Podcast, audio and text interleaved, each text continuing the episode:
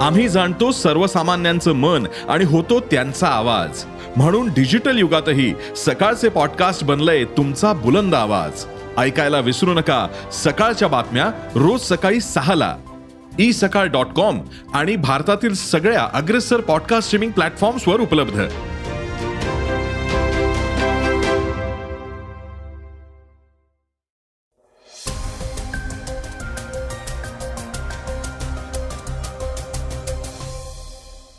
नमस्कार मी गौरी कुबेर.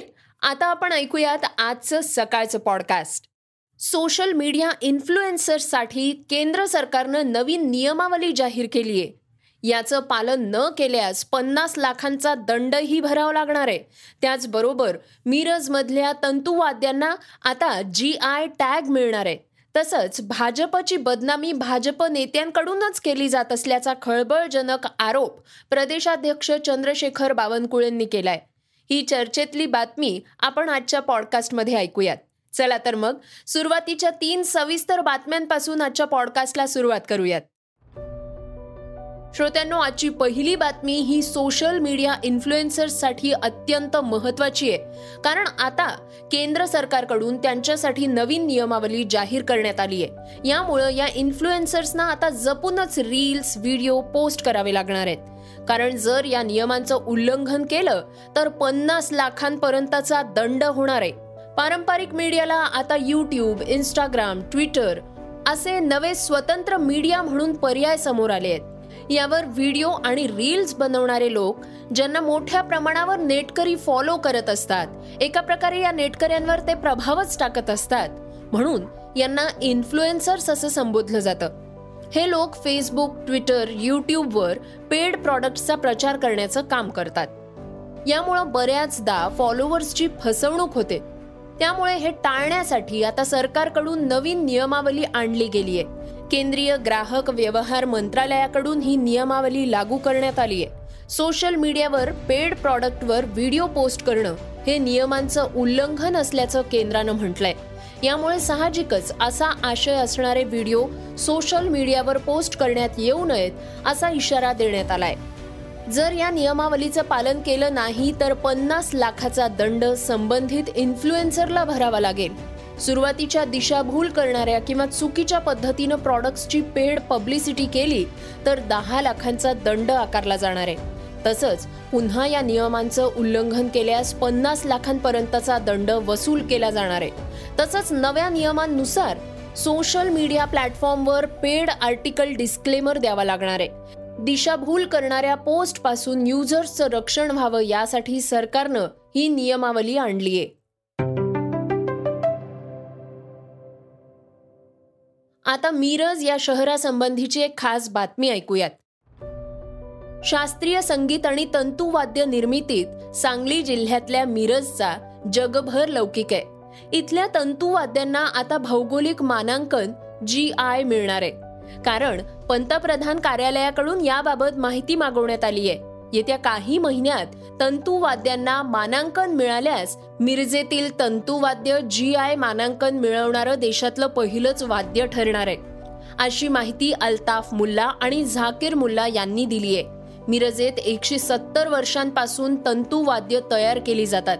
तंतुवाद्यांचं माहेरघर अशीच मिरजेची जागतिक स्तरावर ओळख आहे.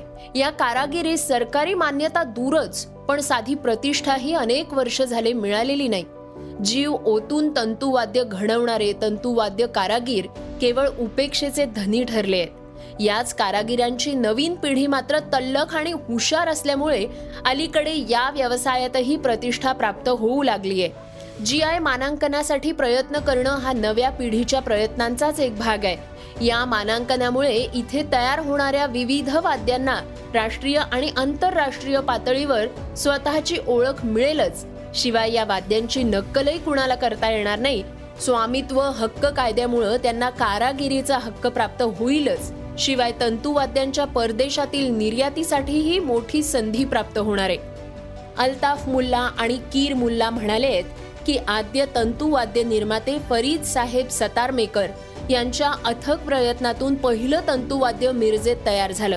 त्यानंतर देशात आणि देशाबाहेरही मोठ्या प्रमाणात या तंतुवाद्यांची निर्मिती आणि विक्री होऊ लागली. जगभरातले हजारो नामवंत गायक वादक यातून तंतुवाद्य खरेदी करू लागले आहेत. शास्त्रीय संगीताला सुरेल साज चढवणाऱ्या तंतुवाद्यांना जी आय मानांकन मिळावं ही मोठी गोष्ट आहे. जी आय मानांकनामुळं मिरजेच्या तंतुवाद्यांना आंतरराष्ट्रीय ओळख मिळणार आहे. याशिवाय आमच्या विशेष वाद्यांची नक्कलही कुणी करू शकणार नाही. तंतुवाद्य कारागिरीस एक वेगळी प्रतिष्ठा प्राप्त होईल असंही त्यांनी म्हटलंय. श्रोत्यांनो आता फारुख अब्दुल्लांनी राहुल गांधींची तुलना शंकराचार्यांशी केली आहे ऐकूया त्याबद्दलची ही बातमी. राहुल गांधींची भारत जोडो यात्रा आता शेवटच्या टप्प्यात असून जम्मू आणि काश्मीरमध्ये दाखल झाली आहे. या यात्रेत नॅशनल कॉन्फरन्स या पक्षाचे अध्यक्ष आणि जम्मू काश्मीरचे माजी मुख्यमंत्री फारुख अब्दुल्ला सहभागी झाले आहेत. यावेळी त्यांनी राहुल गांधींच्या पदयात्रेचं कौतुक केलं असून त्यांची तुलना ही थेट आदी शंकराचार्यांशी केली आहे. पण आता यामुळं वेगळ्याच वादाला तोंड फुटण्याची शक्यता आहे. जम्मू काश्मीरच्या लखनपूर इथं भारत जोडो यात्रेदरम्यान सभा पार पडली. या सभेला संबोधित करताना फारुख अब्दुल्ला म्हणाले की आदी शंकराचार्यांनंतर राहुल गांधी हे पहिले व्यक्ती आहेत ज्यांनी कन्याकुमारी ते जम्मू काश्मीर पर्यंत पदयात्रा केली आहे. अनेक दशकांपूर्वी शंकराचार्य इथे आले होते. जेव्हा इथं रस्ते नव्हते केवळ जंगलं होती. त्यावेळी शंकराचार्यांनी कन्याकुमारी ते जम्मू काश्मीर हा खडतर प्रवास केला होता. या यात्रेचा उद्देश भारताला जोडणं हा आहे. भारतात सध्या द्वेषाचं वातावरण निर्माण केलं जात असून एकमेकांवर धार्मिक चिखलफेक सुरू आहे. गांधी आणि राम यांचा भारत एक होता जिथं आपण सर्व एक होतो. ही यात्रा भारताला जोडण्याचा प्रयत्न करते त्यामुळे या यात्रेचे शत्रू भारताचे मानवतेचे आणि लोकांचे शत्रू आहेत असंही यावेळी अब्दुल्ला यांनी म्हटलंय. यापूर्वी काँग्रेस नेते सलमान खुर्शीद यांनी राहुल गांधींची तुलना ही श्री रामाशी केली होती. खुर्शीद म्हणाले होते की राहुल गांधी एक अलौकिक व्यक्ती आहेत. आम्ही थंडीत गारठून गेलो असताना आणि थंडीपासून बचावासाठी जॅकेट घालत असताना राहुल गांधी हे मात्र केवळ टी शर्टमध्ये भारत जोडो यात्रेत चालतायत. राहुल गांधी हे एका योगी सारखे आहेत जे एकाग्रतेनं तपस्या करतायत. श्रोत्यांनो भारत जोडो यात्रा गुरुवारी जम्मू काश्मीरमध्ये दाखल झाली. कठुआच्या लखनपूर परिसरात या मोर्चानं प्रवेश केला. गुरुवारी संध्याकाळी या यात्रेत समर्थक मशाली घेऊन सहभागी झाले होते. नॅशनल कॉन्फरन्सचे फारुख अब्दुल्ला पीडीपीच्या अध्यक्षा मेहबूबा मुफ्ती नॅशनल कॉन्फरन्सचे उपाध्यक्ष ओमर अब्दुल्ला शिवसेनेचे खासदार संजय राऊत यांनीही या यात्रेत सहभाग नोंदवलाय. गेल्या वर्षी सप्टेंबर महिन्यात कन्याकुमारीपासून भारत जोडो यात्रेला सुरुवात झाली होती आणि आता याची सांगता तीस जानेवारीला श्रीनगरमध्ये होणार आहे.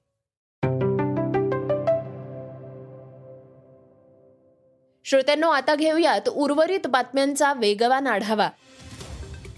शिंदे गटानं भाजपसोबत युती केल्यापासून महाविकास आघाडी आणि शिंदे गटात सातत्यानं आरोप प्रत्यारोप होत आहेत.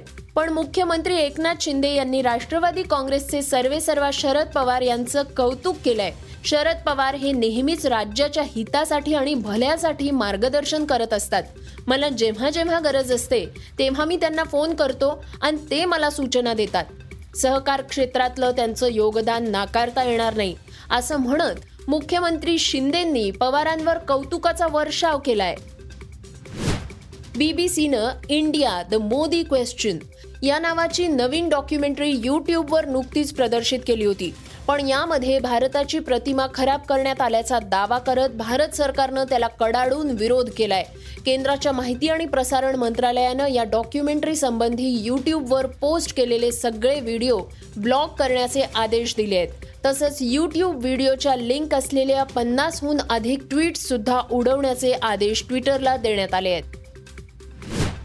श्रोत्यांनो आता ऐकूयात एंटरटेनमेंट क्षेत्रातली ही बातमी. बिग बॉस मराठीच्या चौथ्या सीझन मधल्या स्पर्धक विकास सावंत यानं प्रेक्षकांची मनं जिंकली होती. त्याचं फॅन फॉलोईंग चांगलंच वाढलंय. पण आता याच विकासला ऑलिम्पिकचे वेध लागले आहेत. माझी उंची कमी आहे मी ठेंगणं आहे. पण असं असलं तरी मला ऑलिम्पिकमध्ये भाग घेण्याची इच्छा आहे असं त्यानं म्हटलंय. थाळीफेक या खेळाची आपल्याला आवड असून ऑलिम्पिकमध्ये भारताचं प्रतिनिधित्व करून जगाला माझी ताकद दाखवून द्यायची आहे असं विकासनं म्हटलंय. श्रोत्यांनो आता ऐकूयात क्रीडा क्षेत्रातली बातमी. कॅप्टन कूल धोनी हा विविध कारणांमुळे अधूनमधून चर्चेत असतोच. आता धोनी हा बदललेल्या लुकमुळे चर्चेत आलाय. एक खेळाडू म्हणून धोनीचा शेवटचा आय पी एल हंगाम हा असणार आहे.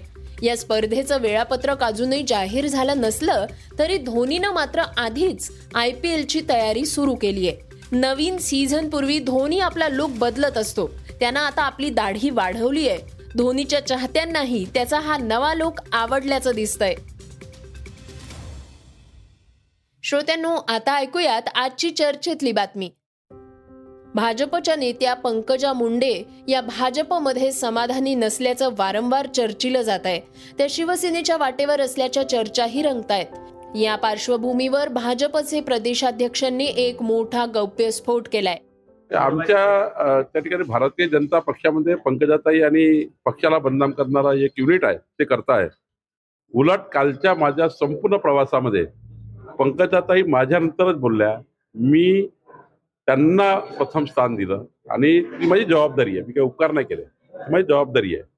पंकजाताई या नेत्या आमच्या आणि त्यामुळे त्या राष्ट्रीय सचिव आहे. त्यांना नंतर बोला मी पहिले बोलतो हा आशय होता. बावनकुळे यांनी अशा प्रकारे भाजपमध्येच भाजपची बदनामी करणारे लोक आहेत असं म्हटलंय. श्रोत्यांनो हे होतं सकाळचं पॉडकास्ट हे पॉडकास्ट तुम्हाला कसं वाटलं जरूर कळवा. याला रेटिंग द्या आणि इतरांनाही रेकमेंड करा. तर आपण आता उद्या पुन्हा भेटूयात. धन्यवाद. Script and research Amit Ujagare Neelam Pawar. वाचा बघा आणि आता ऐका आणखी बातम्या. ई सकाळ डॉट कॉम वर. तुम्ही हा पॉडकास्ट ई सकाळच्या वेबसाईट आणि ऍप वर सुद्धा ऐकू शकता.